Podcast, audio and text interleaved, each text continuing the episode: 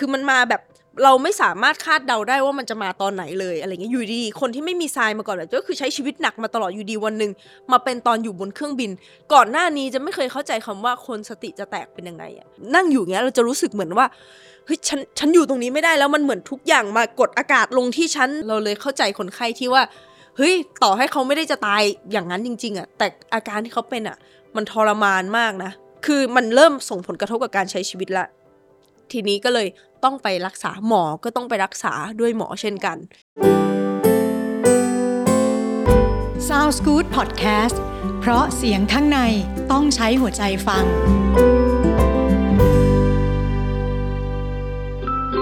สนับสนุนโดย โรงพยาบาลเปาโล รักษายังเข้าถึงดูแลยังเข้าใจ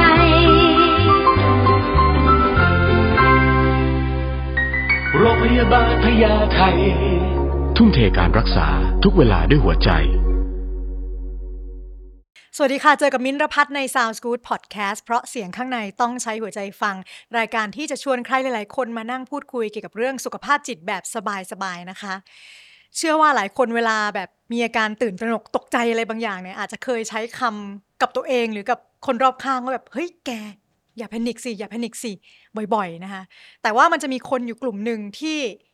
มีอาการตื่นตระหนกหรือแพนิคเนี่ยเป็นประจำแบบเป็นประจำแบบรบกวนชีวิตอะจนบางทีก็อาจจะลามปามไปถึงมีอาการอื่นๆ อย่างเช่นแบบใจสั่นหรือแม้กระทั่งรู้สึกกลัวความตายอะไรอย่างนี้ก็ได้นะคะ วันนี้เราจะชวนคนคนหนึ่งที่คิดว่าทุกๆ คนรู้จักเธอเป็นอย่างดี เพราะว่าเธออยู่ในวงการมานานมากแล้วนะคะ เรารู้จักเธอครั้งแรกจากการที่เธอเป็นนางสาวไทยปี 2549เนาะแล้วหลังจากนั้นเธอก็เป็นนักแสดงนะคะ แล้วก็ทำอะไรหลาย ๆ อย่าง แล้วก็มีพ่วงอาชีพหนึ่งที่เป็นอาชีพที่เราต้องพึ่งพาตลอดเวลาคืออาชีพแพทย์หรือคุณหมอนั่นเอง ขอต้อนรับหมอเจี๊ยบละละนากล้องธรณีสวัสดีค่ะ สวัสดีค่ะสวัอัสปดีค่ะเดตตอนนี้ทำอะไรอยู่บ้างคะ ตอนนี้นะคะก็ทำหลายอย่างมาก เป็นทั้งเอ่อ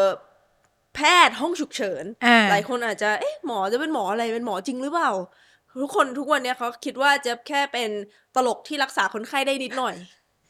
อ่า เป็นหมอฉุกเฉินออเป็นคุณหมอฉุกเฉินค่ะนะแล้วก็มีเป็น นักแสดงพิธีกรแล้วก็มีทำ content ค่ะพวก content creator ต่างเราได้ข่าวว่ามีเพิ่งเปิดฟรีคลินิกด้วยๆเป็นมูลนิธิตั้งแต่พอจะจบหมอฉุกเฉินใช่ไหมคะค่ะเจะก็ได้โอกาสที่จะเปิดเออเป็นมูลนิธิ Let's Be Hero อย่างที่หลายๆ คนทราบมาถ้าเกิดย้อนกลับไปในอืมสมัยก่อนเนี่ยก็จะแบบ เอ๊ะทำไมเป็นหมอทำไมประกวดนางสาวไทยคำนี้มัน เป็นคำถามที่แบบถามมาตั้งแต่จะสิบแปดแล้ว แล้วก็เป็นสาเหตุที่ทำให้เจะมาอยู่ตรงนี้ก็คือเอ้ยอยากมีฟรีคลินิกเนี้ยแล้วพอวันหนึ่งเราได้มีชื่อเสียงแล้วก็เอ่อความคิดแนวความคิดต่างๆ ของเราเนี่ยที่คนยังจำได้อยู่ในค่ะวันนั้นว่าเอ้ยฉันมาประกวดนางสาวไทยนะ เพราะว่าอยากเป็นหมอช่วยคนนู่นนี่นั่นอะไรเงี้ยแล้วพอวันเนี้ยมันมันสำเร็จผลจริงๆอืมแล้วก็เป็นสิ่งที่น่าชื่นใจมากว่า คนที่เขาฟังเราตั้งแต่สิบแปดอะตั้งแต่เจะอายุสิบแปดอะจนตอนที่เริ่มทำ เอ่อมูลนิธิตอนนั้นอายุประมาณสามสิบอะค่ะเขายังจำได้อยู่ แล้วทุกคนก็ให้ความคือช่วยมูลเหนิธิอเป็นรูปเป็นร่างตอนอายุ 30 ใช่ เพราะว่าจะรวบรวมทั้งเออเราอยากจบเป็นหมอก่อน แล้วเจะก็เรียนต่ออีกเจะก็เรียนด้านฉุกเฉินอีก 3 ปีนะคะ แล้วก็พอ รวบรวมไอเดียต่างๆ ที่เราอยากจะทำแล้วทำให้มันเกิดประโยชน์ที่สุดก็เลยออกมาในรูปแบบของมูลนิธิ Let's Be Hero ซึ่งในมูลนิธิเนี้ยมันทำหลายอย่าง ก็คืออย่างแรกเลยอย่างที่เคยบอกว่าอยากทำฟรีคลินิกอืมแต่เราจะทำยังไงให้มันได้ประโยชน์ ก็คือจะรู้สึกว่าในกรุงเทพเนี่ยเวลาเราเจ็บป่วยด้านไหนเนี่ยเราสามารถเดินไปหาคุณหมอเฉพาะทางอืมมีเยอะแยะมากมายใช่ไหมคะ แต่ว่าพอถ้าเกิดเราได้ออกไปสัมผัสที่ที่ไกลๆเนี่ย บางทีเนี่ยทั้งจังหวัด อาจจะไม่มีคุณหมอเอ็กซเรย์เลย อาจจะไม่มีคุณหมอหัวใจเลย หรืออาจจะมีแค่คุณหมอโรคหัวใจแค่คนเดียวทั้งจังหวัดอะแล้วทุกคนต้องมาค่ะหาคุณหมอท่านนั้นท่านเดียวอย่างเงี้ยอย่างโรงพยาบาลที่เราโคกันอยู่ก็คือที่อุ้มหางค่ะเออคนไข้หลายคนเนี่ยไม่ได้มีสิทธิการรักษาด้วย สุดท้ายเขาก็จะตันอยู่แค่นั้น ไปหาต่อไม่ได้หรือบางคนเนี่ยคิวหาคุณหมอโรคหัวใจอย่างเงี้ยหกเดือนกว่าจะได้หา บางคนเขาก็เลือกที่จะไม่หาเลยบางคนเขาแบบบอกว่าเขาขอ อยู่ที่บ้านแล้วก็เสียชีวิตไปเลยดีกว่าอืมเพราะว่าบางทีเราเฮ้ยทำไมอะการเดินทางของเขาเนี่ยบางทีจากจากเอ่ออุ้มหางเนี่ยมาเข้าที่โรงพยาบาลแม่สอดเนี่ยเขารู้สึกว่าเดินทางเหมือนเราไปอเมริกาเลยอ่าอืม เพราะมันเพราะต้องบางคนหลายต่อบางทีเขาต้องทิ้งไม่มีบ้านรถต้องไปรถสาธารณะทิ้งนู่นทิ้งนี่ครอบครัวใครจะดูลูกดูเต้าอะไรเงี้ยค่ะบางคนเขาเลยเลือกว่าฉันไม่รักษาแหละ มันวุ่นวาย อืมก็นั่นแหละทำใจเราก็เลยใช้วิธีช่ทำเราใจก็เราก็เลยใช้วิธีในการที่ว่าเราจะเป็นเอ่อ free clinic แต่เป็นแพทย์เฉพาะทางเคลื่อนที่ไปยังพื้นที่ที่ขาดแคลน เนี่ยแหละคืออืมคือที่เราทำเราก็จะขนคุณหมอเฉพาะทางต่างๆเนี่ยให้ทางโรงพยาบาลบอกมาว่าเขามีเคสอะไรที่ค่ะเขาต้องการคุณหมอด้านไหน แล้วก็เอาคุณหมอเนี่ยไปรักษาค่ะอันนั้นคือหนึ่งใน project อีกอันหนึงก็จะเป็น Let's Be Hero Save a Life ก็คือ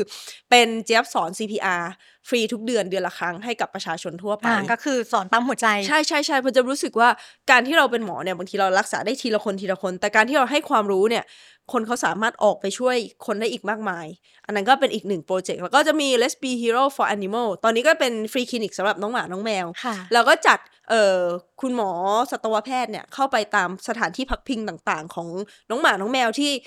ที่เขาแบบ แค่ค่าอาหารบางทีเขายังไม่มีอะเพราะอืมเพราะเพราะฉะนั้นถ้าเรื่องการเจ็บป่วยก็คือ ไม่ต้องพูดถึง ใช่แล้วก็อะพยายามลองจัดทีมหมอเข้าไปตามสถานที่นี้ที่นี้ค่ะอะไรเงี้ยก็กำลังทำอยู่ค่ะ โอ้โหคำถามต่อไปคือค่ะงานเยอะขนาดเนี้ย อันนี้แค่พาร์ทเดียวนะ พาร์ทของมูลนิธิ ยังไม่นับพาร์ทที่ทำงานเป็นปกติ โอ้ไม่จริงๆแล้วยังไม่นับก็พาร์ทนักแสดง ก็ไม่ได้อะไรที่มันจะวุ่นวายขนาดนั้นเพราะจะไม่ได้ทำคนเดียว อ่าอ่าก็ช่วยพราะช่จะวยมีเหลือกัเพื่อนนมีทีมมีอะไรอย่างงี้ที่ค่ะช่วยจะว่าจะเป็นคนโชคดีที่เจอเพื่อนที่ดี เจอคนรอบตัวที่ดีอะไรเงี้ยส่วนใหญ่ในในรูปแบบของมูลนิธิเนี่ยส่วนใหญ่จะก็จะเป็นประชาสัมพันธ์อ๋อเหมือนอ่าเราไปเป็น PR ให้คนรู้จักจะได้ใช้คนบริการใช่ได้ส่วนเพื่อนๆจะเนี่ยก็จะเป็นมันสมอง อาจารย์จะเป็นมันสมองเป็นคนลงมือลงแรงอะไรเงี้ยอ่าเราก็ใช้ใช้ใน skill ที่เรามีแตกต่างกันไปในการทำงานค่ะ แบ่งเวลาทำงานยังไงอะคะ งานมีหลายรูปแบบขนาดนี้ เออก็ขึ้นอยู่กับว่าเราให้ priority ในส่วนไหน เพราะอย่างเช่นตอนเด็กๆ เนี่ย เอาตอนเนี้ยจะ จะจบมาแล้วจะค่ะโตแล้วจะมีทางเลือกของเจะมากมาย แต่ตอนเด็กๆ ที่จะต้องเรียนหนังสือ แล้วก็ต้องทำงานด้วยตอนที่เรียนเป็นหมอเนี่ย priority แรกของเจะตอนนั้นก็คือเป็นเรื่องการเรียนเราต้องเรียนให้จบก่อน ไม่ว่าไงก็ตามเราต้องจบหมอให้ได้ เพื่อที่เราจะต้องมีตามความฝันนู่นนี่นั่นค่ะส่วนอย่างอื่นเนี่ยก็คือกำไรในชีวิตที่เข้ามา แล้วก็ทำให้เราได้ประสบการณ์ แล้วก็เหมือนมันมันเป็นสิ่งที่ดีที่เราได้ทำควบคู่กันไปนะ เออ แต่ว่าเราก็แค่ต้อง คนเราอะมันต้องจัดลำดับความสำคัญให้ถูกต้อง แล้วมันก็เป็นสิ่งที่เจะเชี่ยวชาญมากเพราะว่าเจก็มาเรียนเป็นหมอฉุกเฉินอ่าหมอฉุกเฉินเนี่ย คนอาจจะฟังดูแล้วเอ๊ะคืออะไรอะไรอย่างเงี้ยก็คือจริง ๆ แล้วเนี่ย เราจะเป็นคุณหมอที่ทำงานอยู่ในห้องฉุกเฉิน แต่บทบาทของหมอฉุกเฉินไม่ได้อยู่แค่นั้น จริง ๆ เวลาเกิดภัยพิบัติ หรืออะไรก็ตามอะหมอฉุกเฉินสามารถออกไปที่ ที่ที่เกิดเหตุได้ที่ซีนที่เกิดขึ้นนั้น การที่เราเลือกคนไข้หรือคัดกรองคนไข้ก็จะแตกต่างจากในในโรงพยาบาล เพราะในโรงพยาบาลเนี่ยเราจะรักษาคนที่เจ็บหนักที่สุดใช่ไหมค่ะแต่ตรงนั้นเราจะต้องเลือกคนที่มีโอกาสรอดได้มากที่สุด เวลาออกไปหน้างาน ใช่ใช่ใช่เพราะเพราะบางคนเนี่ยถ้าเกิดมันจะต้องเอาจริงๆอะหมอฉุกเฉินคือเรามีความสามารถในการ manage resource คือเราบริหารทรัพยากรที่เรามีอยู่ในสภาพที่มันจำกัดได้ ถ้าสมมุติอย่างเงี้ย เออในในที่ที่เกิดเหตุสมมติเกิดเหตุระเบิดขึ้นที่หนึ่งแล้วหมอฉุกเฉินเข้าไปเนี่ย เราถูกสอนมาแล้วว่า เฮ้ยเราจะต้องทำตัวเองให้ปลอดภัยทำทีมให้ปลอดภัยนะ เพราะว่าถ้าเกิดเราอุ้ยเป็นหมอที่เสียสละมาก ฉันจะเข้าไปฝ่าระเบิดอ่าตุ้มตายขึ้นมาเองอ่าค่ะก็ไม่มีใครช่วย ก็ไม่มีใครใครละช่วยเราไม่สามารถช่วยใครได้เลยค่ะเนาะ อันเนี้ยตอนที่เรียนเขามีอย่างนี้เลยนะ แบบมีแบบเอาประทัดไปจุด ตุ้มถ้าเกิดใครยังดื้อดันจะแบบวิ่งเข้าไปรักษาคนไข้คือตกเลยอะไรอย่างเงี้ยอ๋ออืมก็คือเวลาไปเข้าค่ายคือเขามีตั้งแต่ให้เล่นเรียนเนี่ยเราก็จะได้รับการเขาเรียกอะไรนะ mindset ของการจัดลำดับความใช่สำคัญใช่ใช่แต่อยู่ที่โรงพยาบาลอย่างเงี้ยเราก็จะต้องรักษาคนที่เจ็บป่วยหนักที่สุดก่อนนึกออกไหมแต่ถ้าเกิดสมมติไปที่ซีนอย่างเงี้ยเราอาจจะต้องมีแทงดำว่าคนนี้อาจจะต้องปล่อย แทงดเออแทงดำก็คืออะปล่อยำอ่าแล้วหรืออะไรอย่างเงี้ยนึกออกไหมเออมันจะต้องมีการคัดแยกคนไข้นู่นนี่นั่น แล้วก็คือ มันต้อง manage ทรัพยากรให้ดีอะค่ะ อันนั้นก็คือเป็นข้ออ่าวิธีข้อดีการของหมอฉุกเฉิน ซึ่งเจะก็เลยได้ประยุกต์ในชีวิตเจ๊ยบก็คือการจัดลำดับความสำคัญว่า ตอนนี้มันคืออะไรที่สำคัญที่สุดในชีวิตเรา เหมือนอย่างที่จะบอกว่าตอนเด็ก ๆ เนี่ยของเจ๊ก็คือการเรียนสำคัญที่สุดเพื่อที่เราจะจบเป็นหมอได้ แต่ตอนเนี้ยพอจะ ได้ทำหลาย ๆ อย่างแล้วจบมาเป็นหมอ มีมูลนิธิได้ทำงานนู่นนี่นั่นมีบ้านมีอะไรแล้ว แล้วก็ผ่านหลาย ๆ อย่างมาในชีวิตเนี่ยจะรู้สึกว่าตอนเนี้ย priority สำคัญของเจ๊ยบก็คือ เวลากับคนที่เจะรักครอบครัวของเจ๊ยบเพราะว่าสุดท้ายแล้วเนี่ย วันหนึ่งเราก็ต้องจากกัน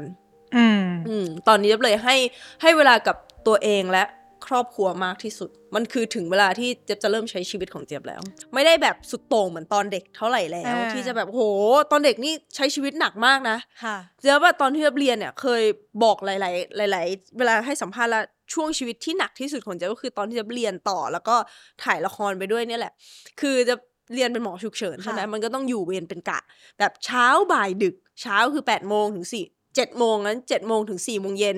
สี่โมงเย็นถึงเที่ยงคืน เที่ยงคืนถึง8ปดโมงเช้า นี่คือกะที่ต้องอยู่ ใช่ใช่ใช่ใช่ใช่กะที่ต้องอยู่ ตอนตอนที่ต้องตอนที่ต่อกันเรียเลยปะใช่ต่อกันเลยเอ้ยเที่ยงคืนถึงเจ็ดโมงเช้านู่นนี่นั่นเงี้ยก็ต่อไปเรื่อยๆอย่างเงี้ย ก็แล้วแต่ว่าวันนี้เราอยู่เวรอะไรแล้วมีช่วงนี้ต้องถ่ายซีรีส์อย่างเงี้ยเจะก็จำได้เลยว่าจะอยู่เวรดึกเที่ยงคืนใช่ไหมเจะก็ลงมาแบบเจ็ดแปดโมงเช้าพอเสร็จแล้วก็ไปถ่าย ซีรีส์ต่อเลย ก็ไปถ่ายจนถึงสี่ทุ่มอะไรเงี้ยแล้วก็กลับมาอยู่เวรใหม่เที่ยงคืนถึงแปดโมงเช้าอยู่อย่างเงี้ยสามวันอืมตอนนั้นเรารู้สึกว่า เอ้ย ฉันทำได้ ฉันแข็งแรง ฉันนู่นนี่นั่นมาก เออ แล้วก็แบบใช้ชีวิตอย่างเงี้ย แล้วเพื่อนก็ล้อแบบว่าเนี่ยแกไปสมัครเป็นทหารหญิงแห่งนอร์เวย์ได้เลยนะ เขาบอกว่าจะต้องอดนอนได้ 48 ชั่วโมงหรืออะไรของมันอะมันเคยบอกเจอเจอก็แบบ เออจริงว่ะนู่นนี่นั่น แต่พอวันหนึ่งสิ่งเนี้ยแหละ ที่เราไม่เคยคิดมาก่อนว่าเราจะเป็น เพราะบางทีเราจะรู้สึกว่า ฉันแข็งแรงไม่เป็นนี่ ยังไม่เห็นเป็นอะไรเลย เป็นไข้ไข้อะไรก็ไม่ได้เป็นค่ะแต่วันหนึ่งอะเจ็บเจ็บป่วยเป็น panic disorder เนี่ยแหละ โอ้โห นี่นี่เล่ามาเนี่ย ตบเข้าคำถามเป็นไงสรุปจบรวบความอ่าให้เลยเออคำถามเห็นไหมต่อไปไม่ต้องถามไม่ต้องเลยเพราะกำลังนี่จะยถามว่า ได้ข่าวว่าเป็นอันเนี้ยตอนเรียนอ่าก็คือสาเหตุมาจากตรงนี้แหละ ตอนแรกไม่รู้อ่าแต่ถ้าเกิดถามเนี่ย คือจะรู้จักโรคนี้มาตั้งแต่ เด็กๆแล้ว ตั้งแต่เราเรียนอะตอนเรียนเป็นนักศึกษาแพทย์อย่างเงี้ยเราก็จะรู้อยู่แล้วมันเป็นโรคเบสิกที่เวลาเข้าเอ่อเรียนบอร์ดจิตเวชอะไรเงี้ยเราก็จะรู้จักว่าเออมีโรค panic นะ มีโรค depression มีโรคอะไรเงี้ยคือโรคซึมเศร้านู่นนี่นั่นเราก็จะรู้จักโรคพวกเนี้ยคือเป็นโรค basic ที่เรารู้มาค่ะแล้วก็ไม่ได้คิดอะไรมากแล้วเออก็เป็นโรคหนึ่งที่เรารับรู้เข้ามาในการเรียนแล้วยิ่งพอเราเข้ามาทำงานในห้องฉุกเฉินใช่ไหมคะเราก็จะเจอเคสนี้อืมเยอะมาก เพราะคนส่วนใหญ่ที่เป็นเนี่ยจะรู้สึกว่าตัวเองอยู่ในภาวะฉุกเฉิน อ่าอ่าแม้ว่าเราไม่ได้เป็นจิตแพทย์ แต่เราก็จะได้เจอเราต้องอย่างเจอเงี้ยอยู่แล้ว เพราะว่าคนที่จะมาหาส่วนใหญ่เนี่ย คนที่เป็นแพนิคเนี่ยจะมาเจอคุณหมอห้องฉุกเฉินก่อนเป็นอันดับแรกบางเลยทีแบบเที่ยงคืนตีหนึ่งมาปุ๊บแน่นอเจอนห้องฉุกเฉินตีสก่อองนตีสามฉันรู้สึกฉันจะตายเอาขึ้นตอนนี้ฉันแน่นหน้าอกมากฉันจะตายหรือเปล่าอะไรเงี้ยเพราะฉะนั้นเขาต้องมาเจอหมอฉุกเฉินกันส่วนใหญ่เป็นอันดับแรกด้วยเพราะคนส่วนใหญ่จะไม่รู้ด้วยว่าอืมฉันเป็นแพนิคอ่าคนส่วนใหญ่เนี่ยจะคิดว่า ตัวเองเป็นโรคอะไรบางอย่างที่ฉันกำลังจะตายหรือเปล่า เพราะอาการเนี่ยที่ที่ที่บอกเลยนะคะส่วนใหญ่ที่จะเจออย่างเช่น หัวใจเต้นเร็ว แรงใจสั่น บางคนก็อ่ามีมีอาการหน้ามืดค่ะวิงเวียนมึนตื้อค่ะปั่นป่วนในท้องเหมือนจะอ้วกจะอะไรก็ไม่รู้แบบชาชาๆหรือว่ารู้สึกแบบซ่าๆไปทั้งตัวเคยอ่าเคยเหมือนอารมณ์แบบเคยได้รับข่าวร้ายไหมแล้วมันใจหวิวอะคือตอนเนี้ยพี่เคยเป็นไหมพี่อะเข้าใจเพราะว่า เดือนสองเดือนที่แล้วเนี่ยคุณแม่พี่อยู่ดีๆก็เป็นอาการเหล่านี้ แล้วพี่ก็บอกเขาว่าเขาอาจจะเป็นกรดไหลย้อนไม่ได้นะอ่าอันนี้ไม่รัได้กษานะกรดไหลย้อนมาสองสามเดือน ไม่หายสักทีเขาก็ยังแม่เครียด แม่จะแม่เป็นอะไรอ่าแม่ใจสั่นไปไปมามาอ้าวเป็น panic disorder าใช่ จริง ๆ เนี่ยดีใจที่จะได้คุยหัวข้อเนี้ยใช่ใช่กับหมอเจ๊ยบวันนี้เพราะว่า เป็นคนที่รู้จักโรคนี้ด้วยใช่แล้วก็ยังเคยเป็นเองด้วย จะได้เออจะได้รู้ว่าพี่ต้องจัดการกับคุณแม่พี่ยังไงต่อไปใช่ทีนี้เรารู้เราเรารู้จักโรคนี้มาอยู่แล้วอ่าแล้วเราก็อ่าตอนเรียนทำงานหนักนู่นนี่นั่น แล้วก็บอกว่าเริ่มมาเป็นตอนที่ตอนเรียนนั่นแหละ ใช่ ก็คือคืออย่างที่จะบอกรู้อะตัวได้ไงอะเริ่มแน่ใจได้ไงว่าเราก็เป็นอย่างที่บอกไงจะเจอคนไข้มาเยอะอ่าแล้วเวลาที่จะเจอคนไข้เนี่ย ด้วยความที่เราเป็นหมอฉุกเฉินเนาะค่ะเวลาที่เราเจอคนไข้เนี่ยเราก็จะรู้สึกว่าโรคพวกเนี้ยมันไม่ตายหรอก ก็คือยังไงคุณไม่ตายอยู่แล้ว เพราะคุณไม่ได้เป็นโรคที่แบบเป็นโรคหัวคือคนส่วนใหญ่จะคิดว่าฉันเป็นโรคหัวใจหรือเปล่าอืมนึกออกไหมเพราะมันใจสั่นแน่นหน้าอกบางทีวิงเวียนนู่นนี่นั่นใช่เหมือน เหมือนจะเป็นลมแล้วเหมือนควบคุมตัวเองไม่ได้เลยอืมเขาคนที่เขาไม่รู้อะค่ะว่าเขาเป็น panic attack อยู่ตอนนั้นน่ะเขาจะคิดว่าเขาเป็นโรคที่จะทำให้เขาถึงตายหรือเปล่า แต่พอเราทำการตรวจทุกอย่างแล้วเนี่ย ผลการตรวจมันมักจะปกติอืมเนาะถูกต้องเออแล้วสุดท้ายเนี่ยเราก็จะรู้ว่าเขาคือเป็นแพนิคเพราะฉะนั้นเนี่ยในห้องฉุกเฉินบางทีเราเจอเคสที่เขาเป็นโรคหัวใจจริง ๆกำลังจะตายแล้วจะตายจริง ๆอะไรเงี้ยแล้วพอเราเจอเออคนที่เป็นแพนิค attack เนี่ยเราจะรู้สึกว่าไม่เป็นไรหรอกอืมเหมือนเหมือนเหมือนความเร่งด่วนของเราอะ เราเราไม่ได้ไม่ได้ให้ความเร่งด่วนทางมันเพราะเรารู้สึกว่าเฮ้ยเขาเขาไม่ตายหรอกไม่กายกายออไม่เป็นไรกายไม่เป็นไรเดี๋ยวนอนสักพักทำจิตใจเนี่ยเดี๋ยวฉีดยาให้แบบสงบสติอารมณ์เดี๋ยวก็จะดีขึ้นอะไรเงี้ยค่ะเราก็จะไปสนใจกับเคสที่เขาจะตายจริงๆแต่พอวันหนึ่งที่เราเป็นเอง แล้วที่พี่มิ้นถามว่าอ้าวเรารู้ได้ยังไงเป็น ก็เพราะเป็นหมอเนี่ยแหละเจะเลยรู้ว่าเอ้ยอาการมันเป็นยังไงนะแล้วก็อาการที่มันเป็นโรคที่จะทำให้ถึงตายจริงๆเนี่ยมันเป็นยังไง เราแยกตัวเองได้อยู่แล้วอะ คือวินิจฉัยโรคตัวเองได้เสร็จไม่สับใช่เลยตั้งแต่ครั้งแรกที่เป็นก็คืออ้าวเป็นแพนิคแล้วซวยแล้วทำไงดีอุ้ยเป็นอย่างอะนี้ตอนนั้นรู้อาเลยการมีอะไรบ้างคะคือที่ตอนบกแรกอะไม่คิดว่าตัวเองจะเป็นมาก่อน ก็อย่างที่บอกว่าจะใช้ชีวิตช่วงนั้นเรียนหมอเฉพาะทางด้านฉุกเฉินเนี่ยอยู่ปีสามแหละก็คือใช้ชีวิตหนักมากที่บอกว่า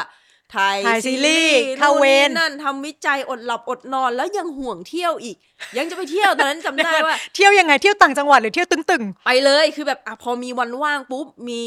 วันออฟค่ะ ที่อยู่ไม่ได้อยู่เวรเนี้ยไปญี่ปุ่นกับเพื่อนๆโอ้โห ไปต่างประเทศอีก ไปเลยคือแบบกะว่าเนี่ยลงเวรมาปุ๊บ แล้วเดี๋ยวไปนอนในเครื่องบินเอาอ่าอ่า ก็คือไม่หลับไม่นอน แล้วจำได้เลยว่าพอเราตอนนั้นอะก็คืออยู่ทั้งเวรแบบเวรดึกไม่ได้นอนนู่นนี่นั่นแล้วขึ้นเครื่องบิน แล้วก็ไปนอนในเครื่องบินอะ แต่พอตอนที่ตื่นมาอยู่ดีๆ มันตื่นเหมือน คนที่โดนกระชากอกขึ้นมาเคยเป็นไหมมันเป็น สะดุ้งขึ้นมาเฮือกเฮือกขึ้ขึ้นนมามา แบบกลางเครื่องบินอะ แล้วอยู่ดีเราควบคุมตัวเองไม่ได้เรารู้สึกแบบ อึดอัดอะเหมือนเหมือนสภาพแวดล้อมตรงเนี้ยอึดอัดฉันหายใจไม่ออกแบบอึดอัดไปหมดแล้วแบบหายใจไม่ออกแล้วก็ใจเต้นรัวเหงื่อแตกใจสั่นแล้วก็แบบหัวหวิวไปหมดเลย ก็เลยเคยรู้ทันทีเลยว่า เราแพนิคแอ t แทกแล้ว ไม่ไม่นึกเลยว่ากำลังเป็นโรคหัวใจไม่ไม่เลยเลยไม่เพราะเรารู้อยู่แล้วว่า เราไม่ได้มีความเสี่ยง แล้วก็อาการเจ็บแน่นหน้าอกมันไม่ได้เจ็บแน่นหน้าอกแบบ แบบคนที่เขาจะเป็นโรคหัวใจ แปลว่าแบบมันไม่ค่อยมันไม่ได้ค่อยๆทยอยมาเหรอมันมันอยู่มัดีนๆก็มาปุ้มเกิดเลยมาใช่ปุ้มที่เครื่องบินมันนั้นไม่เลยมีมันไม่มีไม่มีทีทรายท่ไม่มีอะไรมาบอกด้วยนะว่าเธอกำลังจะเป็นแพนิคแล้วนะ ไม่มีคือมันมาแอ t แทกแบบปึ้มเลยอ๋อเขาเลยใช้คำว่า panic แพนิค attack แอ t แทกคือมันมาแบบเราไม่สามารถคาดเดาได้ว่ามันจะมาตอนไหนเลยอะไรเงี้ยอยู่ดีคนที่ไม่มีทรายมาก่อนแบบก็คือใช้ชีวิตหนักมาตลอดอยู่ดีวันหนึ่งมาเป็นตอนอยู่บนเครื่องบิน แล้วด้วยความที่เราเป็นหมอเรารู้ว่าแบบเฮ้ยถ้าเรายัง วิตกกังวลอย่างนี้ต่อไปมาก ๆ แล้วก็แบบยิ่งยิ่งเครียดมากนู่นนี่นั่น เดี๋ยวเราจะเป็น hypervent hypervent คืออะคือหายใจคะเร็วแบบอ่าแบบเหมือนเหมือนเห็นในหนังว่าที่หายใจเร็วแล้วมือจีบอะอ่าสักพักหนึ่งเราก็จะรู้แล้วว่าถ้าฉันยังควบคุมสติไม่ได้ฉันหายใจเร็วใจฉันเต้นแรงขนาดนี้เดี๋ยวฉันสักพักฉันจะต้องเป็น hypervent แล้วมือจีบ เดี๋ยวลงไปดิ้นพราดพราดที่พื้นเนี่ย จะอายเขาก็คือรู้หมดว่าขั้นต่อไปมันจะเกิดอะไรขึ้นได้นึกออกไหมแล้วเพื่อนเราก็เลยที่ไปด้วยได้บอกไหมคะ ไม่ยังไม่ได้บอกเขาจะก็แบบลุกขึ้นมาลุกขึ้นมาจากไอจากที่นั่งที่นั่งในเครื่องบินนั้น แล้วด้วยความที่มันที่นั่งเล็กคนเยอะเครื่องบินตอนนั้นเขาปิดไฟมืดหมด แล้วก็พอจะเดินเข้าไปสงบสติในห้องน้ำห้องน้ำในเครื่องบินดันแคบ เข้าไปแคบแล้วเหมือนจะหายใจไม่ออก แล้วสายการบินที่ขึ้นไปนั้น ไฟสีฟ้าแบบฟ้านีออนอะจ้ะอ่าฟ้าแบบฟ้าเหมือนอยู่ในผับอะ ก็ยิ่งเพิ่มความแบบประสาทแตกให้เข้าไปอีกนึกออกไหมจะก็แบบอะเข้าไปในห้องน้ำไม่ได้ก็ เดินวนไปวนคือมาจริงๆอะห้องน้ำว่าง แต่รู้สึกว่าอเข้ายู่ไม่ในได้ห้องน้ำเปิดมาไม่ไหวแล้วฟสีฟ้าขนาดนั้นเข้าไปมืดๆสลัวสลัวๆแบบบ้าแน่ฉันบ้าแน่ฉันต้องลงไปอืมดิ้นพลาดพลาดเดี๋ยวพี่แอร์จะต้องวิ่งมาเป็นอะไรคะคุณหมอเออเจมส์เนี่ยก็อายอีกใช่ไหมเป็นหมอมันดิ้นพลาดพลาดอย่างนี้ไม่ได้เออออะไรอย่างเงี้ยเจก็เลยโอเค ก็คือแย่มากนะตอนนั้นคือค่ะคือเป็นครั้งแรกที่เข้าใจคำว่าคนสติจะแตกอะ ก่อนหน้านี้จะไม่เคยเข้าใจคำว่าคนสติจะแตกเป็นยังไงอะมันเข้าใจเลยว่าแบบเหมือนมันอยู่ตรงนี้ไม่ได้อะแบบบรรยากาศที่สมมตินั่งอยู่สมมตินั่งอยู่เนี้ยแต่ถ้าแพนิคแอทแทกขึ้นมาแล้วอะนั่งอยู่เงี้ยเราจะรู้สึกเหมือนว่าเฮ้ยฉันฉันอยู่ตรงนี้ไม่ได้แล้วมันเหมือนทุกอย่างมากดอากาศลงที่ฉันแบบ เหมือนคนที่จะเป็นบ้าแล้วควบคุมตัวเองไม่ได้กลัวว่าจะควบคุมตัวเองไม่ได้อะอืแล้วมันคือเป็นอะไรที่แย่มากเพราะว่าลองคิดดูดิขนาดจะเป็นหมอ จะรู้ตัวว่าฉันไม่ตายไอ้อย่างเงี้ยฉันไม่ได้เป็นโรคที่ฉันกำลังจะตาย ฉันกำลังเป็นแพนิคแอ t แทกแต่ควบคุมใจที่มันสั่น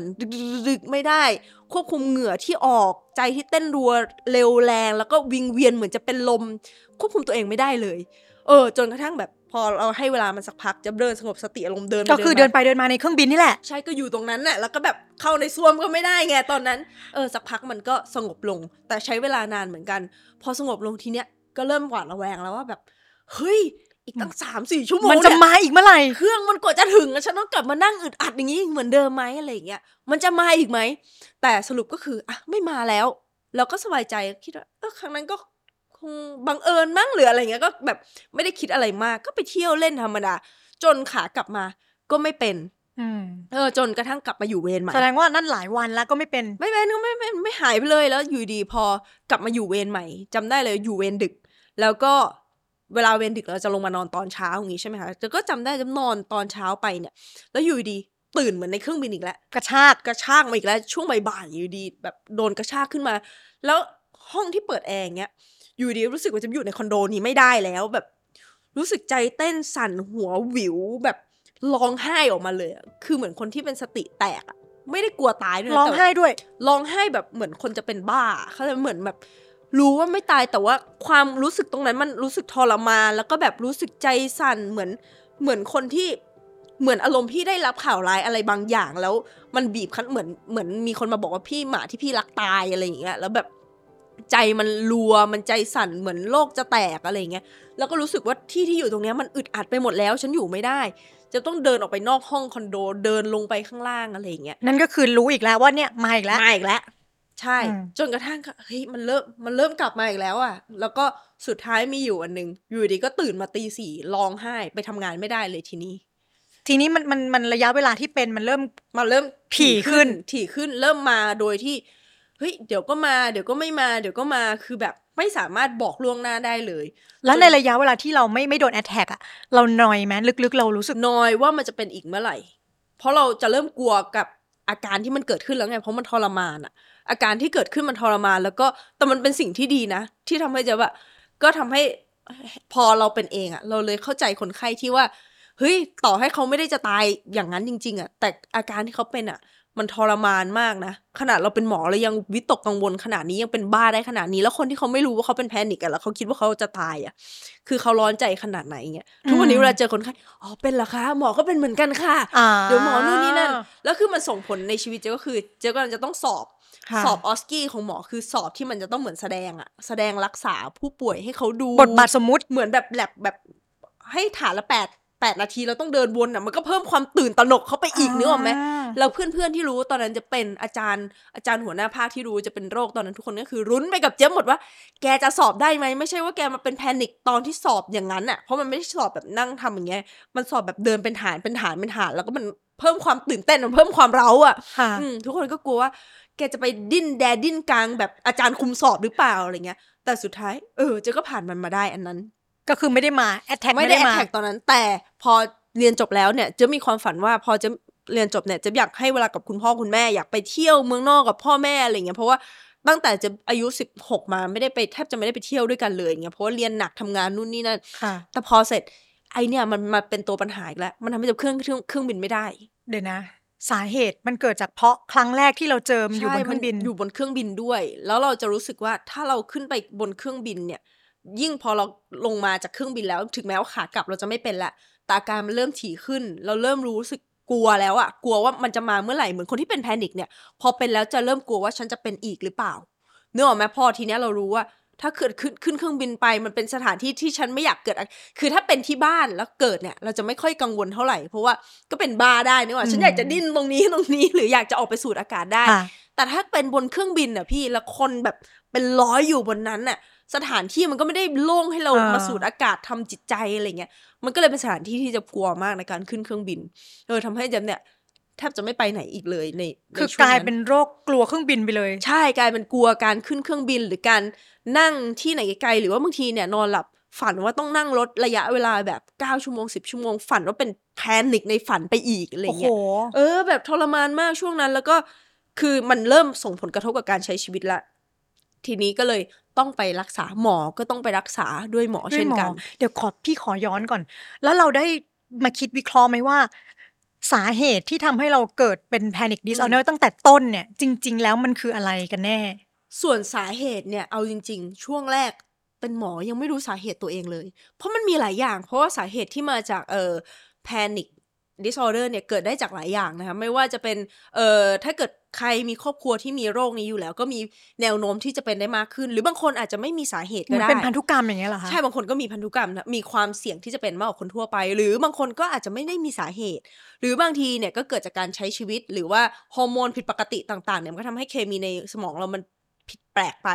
หรือการใช้ชีวิตที่เร่งรีบมาก เกิดความเครียดมากพักผ่อนน้อยไม่ได้ออกกำลังกายเนี่ย มันก็ส่งผลได้ แต่ตอนนั้นน่ะ เราก็ยังไม่รู้ไง เพราะฉันก็รู้สึกว่า ฉันทำงานได้นี่ ฉันแบบว่ามีแรงไปทำงานไม่ได้รู้สึกเจ็บป่วยทางด้านแบบ เป็นไข้นู่นนี่นั่นอะไรเงี้ยฉันก็เลยไม่ได้นึกถึงตรงนี้ แต่พอจะได้เจอกับคุณหมอ ที่เชี่ยวชาญด้านนี้โดยเฉพาะนะก็ไปไปพบกับคุณหมอจิตแพทย์เลย แล้วก็เขาก็เริ่มไล่เลียงว่าอาการเกิดตอนไหนนู่นนี่นั่น แล้วพอเราได้นั่งคุย ได้วิเคราะห์กันออกมา สรุปว่าจะเกิดจากการที่เจ็บอดนอน อ๋ออมนอนไม่พอ นอนไม่พอแล้วสุดท้ายมันชัดมาก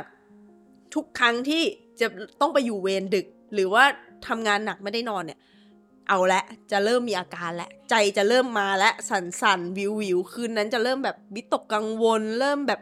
ใจเต้นรัวอะไรเงี้ยแล้วก็จะตื่นขึ้นมาเหมือนโดนกระชากเพราะว่าพอกลับมาไล่เรียงดูอะดูสิทุกครั้งที่ขึ้นไปบนเครื่องบินจะอดนอน อ่า ที่บอกเข้าเวรดืดๆเราไปเที่ยวใช่นั่นแหละอดนอนแล้วก็นอนไม่ดีแล้วโดนตื่นขึ้นมา หลังจากนั้นที่พอไปเที่ยวมันขากลับมันเลยไม่เป็นไงเพราะเหมือนเราพักผ่อนอ๋อได้ไปนอนเออหลับได้นอนหลับพักผ่อนดี แต่พอกลับไปอยู่เวรมันแอดแทกทุกครั้งที่จะอยู่เวรเราจะไม่ได้นอนอืม นั่นแหละ จากการที่เราเชื่อมั่นมาตลอดว่าเฮ้ยฉันไม่ได้แล้วตัวเราอะรู้สึกด้วยนะว่าเราไม่ได้ทำงานหนัก เพราะว่าเราไม่รู้ตัวไงเรารู้สึกว่าก็ฉันทำได้นึกว่าเอาอยู่ เอาอยู่ได้ใช่ไหมอย่างนี้อ่าแต่จริงๆเนี่ย บางทีมันไม่ได้มาในรูปแบบว่าฉันต้องเป็นไข้ต้องไปนอนโรงพยาบาลแบบผอมแห้งเนี่ย มันมาในอาการของสารสื่อประสาทในสมองที่มันผิด แสดงว่ามันไปต้องแล้วแต่แบบ เป็นแล้วเฉแต่พาะคคนนเลเลยยแล้วเพราะแต่ว่าคนเลยว่าเพราะจะอย่างเป็นยังไงแม่พี่เนี่ย แกก็โทรมาบอกพี่ว่า เฮ้ย แม่ก็ไม่ได้มีอะไรแม่ไม่ได้เครียดอะไรนะลูกอืมก็เป็นแม่บ้านตอนนี้ก็เกษียณแล้วใช้ชีวิตทั่วไปตื่นเช้าออกกำลังกายทำโน่นทำนี่อยู่ดีๆ ก็เป็นขึ้นมา ใช่ ซึ่งก็ยังไม่รู้สาเหตุว่าเพราะแต่อะไรบางทีก็มีหลายอย่างไอตัว panic attack เนี่ยที่มันจะเกิดขึ้นได้นะบางคนก็เกิดจากบางคนเป็นโรคซึมเศร้าก็เป็นได้ หรือบางคนเป็นโรคย้ำคิดย้ำทำก็ทำให้เกิด panic attack ได้หรือว่าบางคนกลัวใน specific phobia ต่างๆเนี่ยมันก็ทำให้ทำให้เกิดอาการ panic attack ขึ้นมาได้คือมันมีหลายจากหลายสาเหตุ หรือบางคนเนี่ยก็ อาจจะเป็นอย่างเช่น ที่จะบอกว่าฮอร์โมนผิดปกติ หรือว่าการใช้ชีวิตที่ที่แบบเร่งรีบเกินไปแล้วคนจะแบบพอคิดไปจะใช้ชีวิตที่เร่งรีบมากอะอยู่ในห้องฉุกเฉินมัน เราบางทีเรา เราไม่รู้ตัวหรอกว่าเราเร่งรีบเพราะเราทำจนมันเคยชินแล้ว แต่มันอืมมันเหมือนสะสมอยู่ข้างในอะอารมณ์เหมือนคนรับรับสารพิษอะไรเข้ามา ค่อยๆซึมซับทีละนิดแล้วอืมมันไม่ได้ส่งผลให้เราเห็นแหละแล้วมันมาในรูปแบบอีกแบบหนึ่งที่เราไม่คาดถึง แล้วคิดดูดิคนเป็นหมอที่แบบ รู้อยู่แล้วแต่สุดท้ายแล้วทำอะไรไม่ได้อะแล้วก็ต่อให้กินยานะ ดีขึ้น แต่ถ้าเราไม่จัดการกับตัวกระตุ้นน่ะนั่นแหละอ่าจบเลย ระยะเวลาที่ที่หมอเจี๊ยบแบบทิ้งอะในช่วงที่ตั้งแต่ครั้งแรกที่บนเครื่องบินเนี่ยจนกว่าจะไปพบจิตแพทย์เนี่ย นานไหมคะ คือช่วงแรก ๆที่เป็นอะ เพราะว่ามันมันเป็นหนักเหมือนกัน ก็คืออาจารย์อาจารย์ที่เป็นคุมเราอยู่ตอนที่เราเรียนเป็นหมอฉุกเฉินอย่างเงี้ยเขาก็เหมือนคุยกับเออเหมือน ด้วยความที่เป็นหมอคุยกันเองแล้วก็อะเอ๊ะอาการเป็นอย่างนี้เดี๋ยวไปซื้อยา ซื้อยาเบิกยากันเอาเอเบิกงยาอารอารมณ์อ่าแบบเดี๋ยวเบิกยานู่นนี่นั่นมา แต่ว่าไม่ได้ไปคุยหากับคุณหมอจิตแพทย์ไง เหมือนกับโทรปรึกษากันเฉยๆ อาจารย์โทรปรึกษาให้ว่าลูกศิษย์ฉันเป็นอย่างนี้นะ ก็เอาไปเอายาตัวนี้มากินยา SSRI อะไรเงี้ย ก็กินเข้าไปก็ดีขึ้นแต่มันไม่ได้หายขาด เพราะว่าจริง ๆ แล้วการรักษาของเอ่อ panic disorder อะมันรักษาสองอย่าง มันต้องใช้ยาในการรักษาด้วย เพราะบางทีมันมีเออสารสื่อประสาทในสมองที่มันผิดเพี้ยนไปอ๋อที่เขาบอกว่ากินยาให้ปรับสารเคมีในสมองใช่ใช่ค่ะใช่นั่นแหละนั่นก็คือส่วนสำคัญอันหนึ่งอีกอันหนึ่งก็คือการรักษาทางด้านจิตใจของเราด้วยเหมือนกัน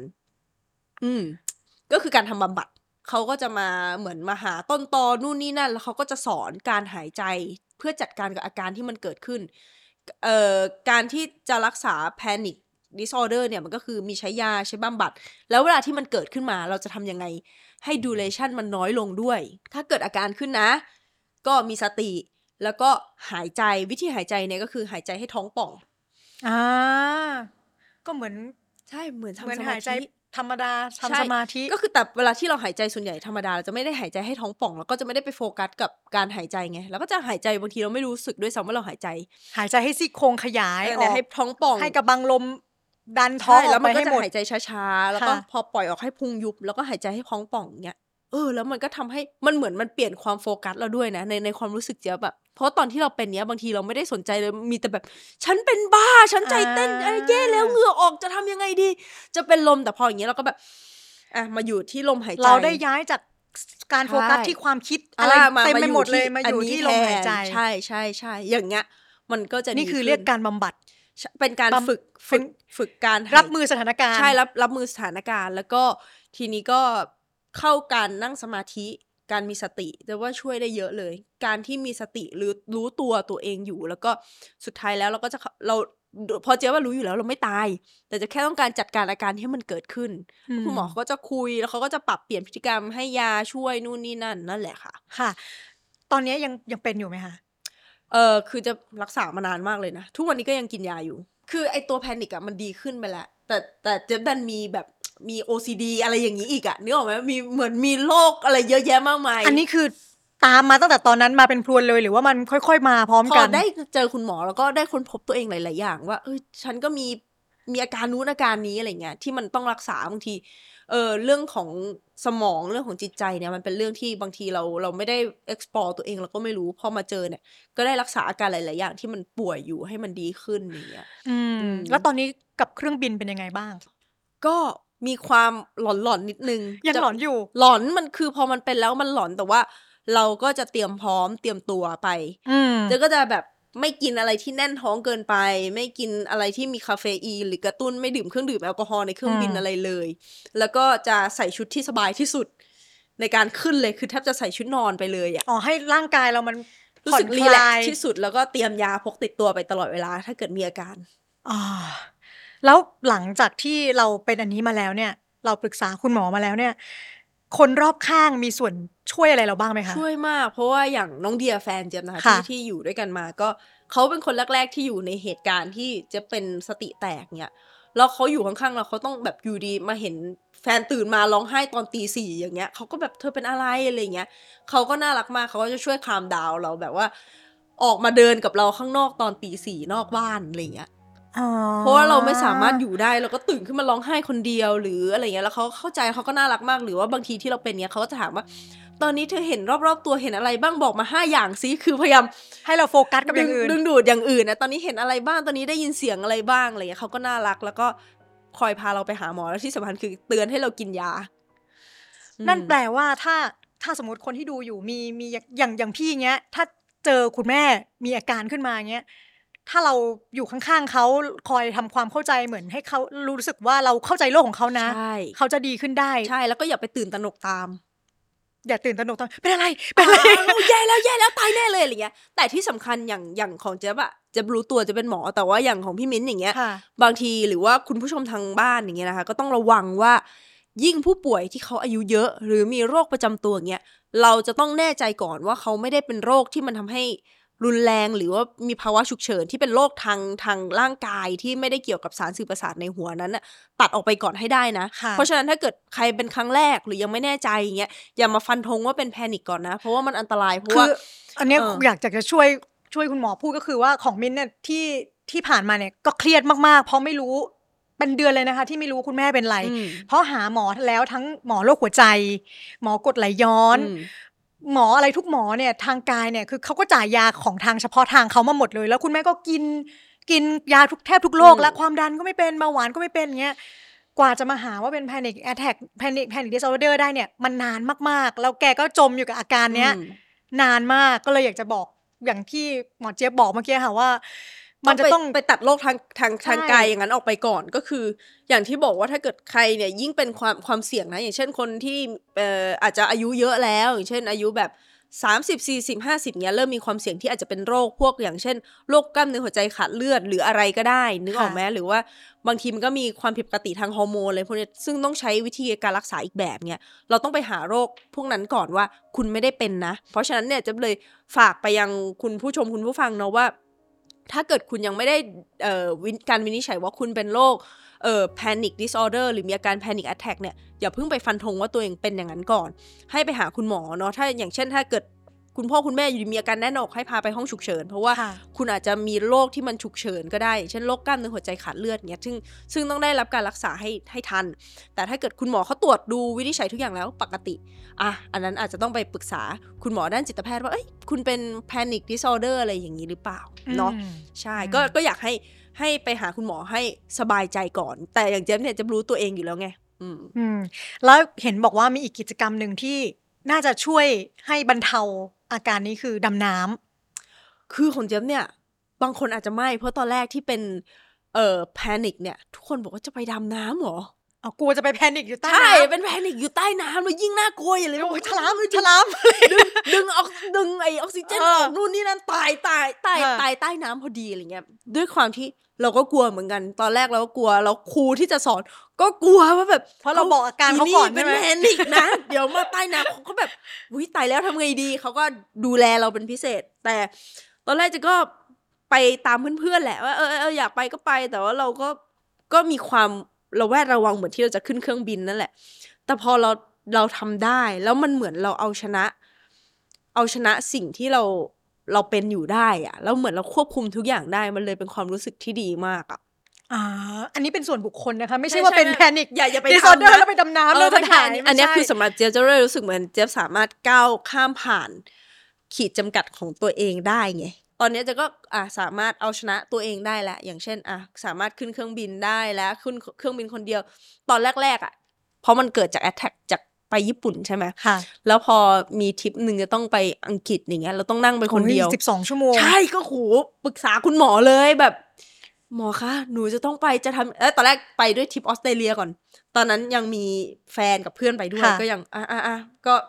เตรียมตัวระดับหนึ่งแล้ว แล้วพอมาอังกฤษเราต้องไปคนเดียวด้วยทีเนี้ย แต่ก็สุดท้ายเราก็ด้วยการเตรียมตัวรู้จักตัวโรคดูว่าถ้าเกิดมันเกิดขึ้นเราจะรับมือยังไงอะไรเงี้ยมันก็ทำให้ทุกอย่างผ่านพ้นไปได้ด้วยดีอืมแต่ว่าที่สำคัญอะจะเรียนรู้แล้วว่า สุดท้ายแล้วมันคืออยู่กับการที่เราต้องดูแลตัวเองกลับมาใส่ใจกับกำลังจะร่กยถามว่าต้นเหตุมันมาจากการไม่ได้นอนเนี่ยใช่ทุกวันนี้เราได้แก้ปัญหาต้นเหตุปลี่ยไหมเปลี่คะยนก็คือจะบอกเลยว่าตอนนี้จะก็ทำงานน้อยลง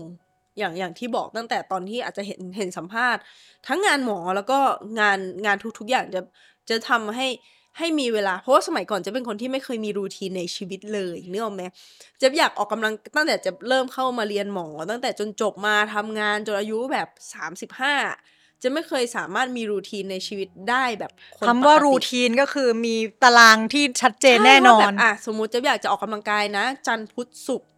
เวลา9ก้าโมงเช้าหรือ 10บโมงเช้าเนี่ยจะทำไม่ได้ หรืออะถ้าเกิดสมมติบางคนอาจจะทำงานจันทร์ถึงศุกร์เขาก็สามารถทำงานอ่าจัดเวลามาออกกำลังกายตอนเย็นได้หรือเลยแต่ของเจะคือเวลาจะเป็นหมอฉุกเฉินอะตารางเวลาจะแบบ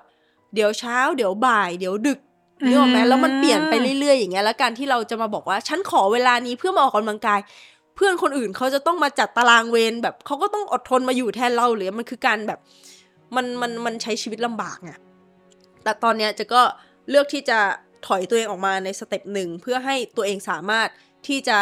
เอ่อสามารถเลือกตารางเวลาได้ยืดหยุ่นมากยิ่งขึ้น อาจจะไม่แบบไม่ได้ทำงานแบบเป็น full time เต็มตัวแล้ว ก็คืออาจจะแบบไม่ได้สวัสดิการไม่ได้นู่นนี่นั่นไม่ได้อะไรเงี้ยแต่เราก็ยังทำงานเป็นหมออยู่ในรูปแบบที่เราไม่ได้หวังเรื่องผลตอบแทนอะไรเงี้ยแล้วเราแค่อยากทำในในสิ่งที่เราอยากทำมเพื่อให้เรายังคงความเป็นหมอที่เราอยากรักษาคนไข้อยู่ แต่ก็ ทำให้เราสุขภาพจิตดีขึ้น ร่างกายเราดีขึ้น แล้วก็กลายเป็นทำงานตอนเช้าอย่างเดียวแทนอย่างเงี้ยอืมจากที่สมัยก่อนจะต้องอยู่เดี๋ยวมาละคืนนี้ดูทีวีกับพ่อแม่อยู่ว่าเดี๋ยวเที่ยงคืนนี้ต้องไปอยู่เวรแล้วนะอะไรอย่างเงี้ย ตอนนี้ก็ไม่จะไม่เอาเวรดึกแล้ว อ๋อ แล้วแล้วความในใจอยากถามก็คือ มันจะหายได้ไหมคะโรคนี้ โรคนี้หายได้นะคะ จะว่าแต่อย่างที่บอกหายได้ก็กลับมาเป็นได้เช่นกัน เพราะว่าอย่างเจนเนี่ยตอนนี้ก็ถือว่าหายแล้วนะ แต่ถ้าเมื่อไหร่ก็ตามที่จะไม่ดูแลตัวเองแล้วกลับไปใช้ชีวิตแบบเดิมอีกเจนก็กลับมาเป็นแน่นอน อย่างหมอเจี๊ยบอะเลือกได้เมื่อกี้เลือกจะถอยออกมาจากงานละอืมเพราะว่าถ้าทำงานเยอะโอ้โหไม่ได้หลับได้นอนแล้วแพนิคมาใช่เราก็เลือกสุขภาพละ เราถอยจากงาน แต่ถ้ามีบางคนที่เลือกไม่ได้สมมติเฮ้ยมีปัญหา ทางการเงินต้องทำงานแบบนี้ หรืออยู่ในสถานการณ์ที่ที่บ้าน อยู่ในที่บ้านแล้วกดดันมากอืมอยู่กับคนที่บ้านแล้วเครียดแล้วต้องกลับบ้านทุกวันน่ะ ตัวกระตุ้นต่างๆ ที่มันยังอยู่ เราหลีกเลี่ยงไม่ได้เนี่ยหมอเจ็บแนะนำยังไงคะคือจะว่านะสุดท้ายแล้วมันก็คือการที่เราต้องปรับเปลี่ยนการใช้ชีวิตแหละ คนเราเวลาบอกว่าเลือกไม่ได้เนี่ย เจะว่าบางทีมันอาจจะมี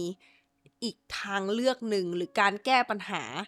อีกในรูปแบบใด ๆ ก็ตาม มันอาจจะไม่ได้ผลร้อยเปอร์เซ็นเหมือนเดิมแบบทุกอย่างอะไรเงี้ย อย่างเช่นเหมือนเหมือนอย่างที่จะบอกว่าบางคนอาจจะต้องทำงานแบบนี้ใช่ไหม งานที่เป็นตัวกระตุ้นของเขาที่ทำให้เขาเครียดเนี่ย ถ้าเกิดเขาสามารถเปลี่ยนงานได้นึกออกไหม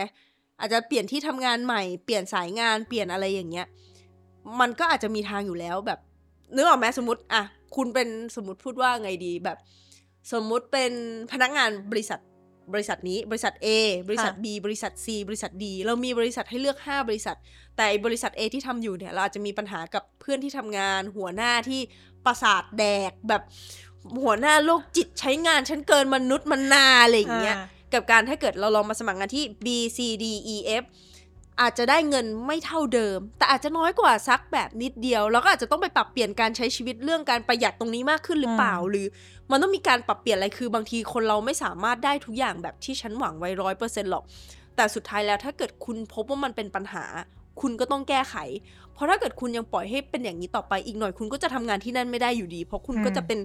แพนิคในที่ทำงานแล้วก็ไม่สามารถให้คุณใช้ชีวิตปกติแล้วสุดท้ายประจำวันก็จะได้ทำงานอะไรไม่ได้เลย ใช่เพราะจะว่าทุกครั้งที่ที่เราบอกว่าเราไม่มีทางเลือกเนี่ยมันมักจะมีทางเลือกอยู่ แต่มันอาจจะเป็นทางที่คุณไม่กล้าพอหรือเปล่า ทางที่คุณไม่กล้าเสี่ยงงานเนี้ยถ้าเกิดฉันทิ้งออกไปไปงานนี้ แล้วถ้าเกิดมันไม่ดีล่ะ ถ้าหัวหน้าเป็นบ้าแบบเดิมเพื่อนไม่ดี เงินน้อยกว่าเดิมนู่นนี่นั่น แต่ถ้าเกิดคุณยังไม่ลองไป ก็ไม่คุณจะรู้ไหม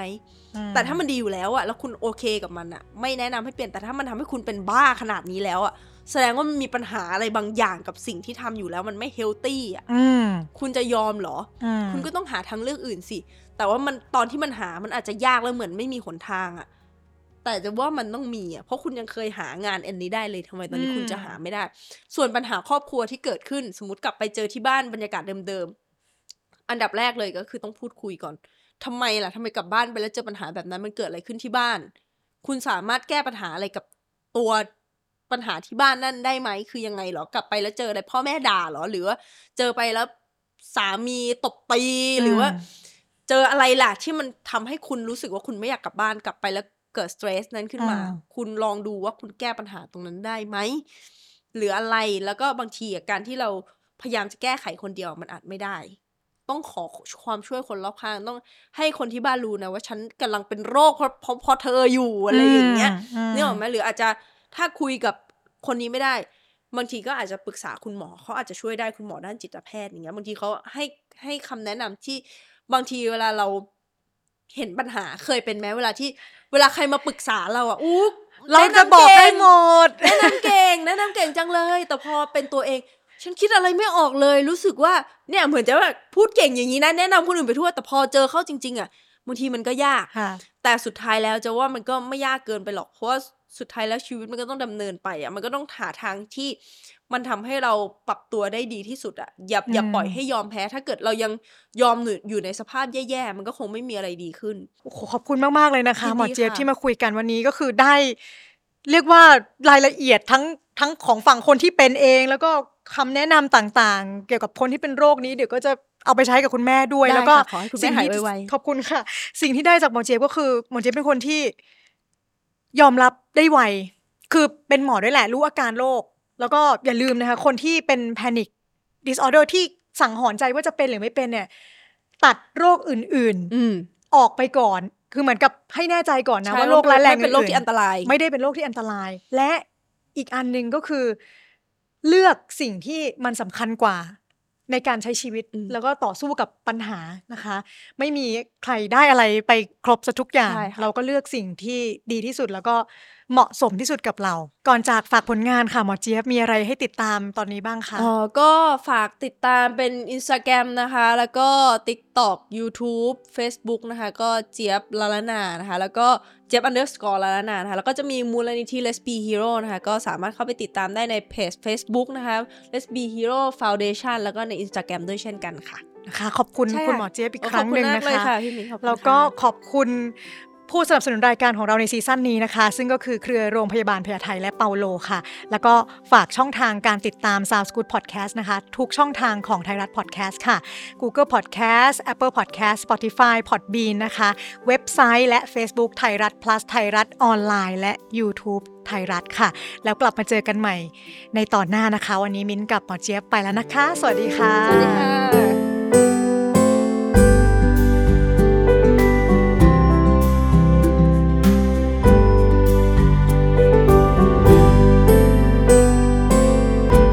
Sounds Good Podcast เพราะเสียงข้างใน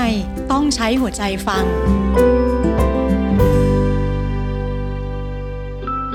สนับสนุนโดย โรงพยาบาลเปาโลรักษายังเข้าถึงดูแลยังเข้าใจ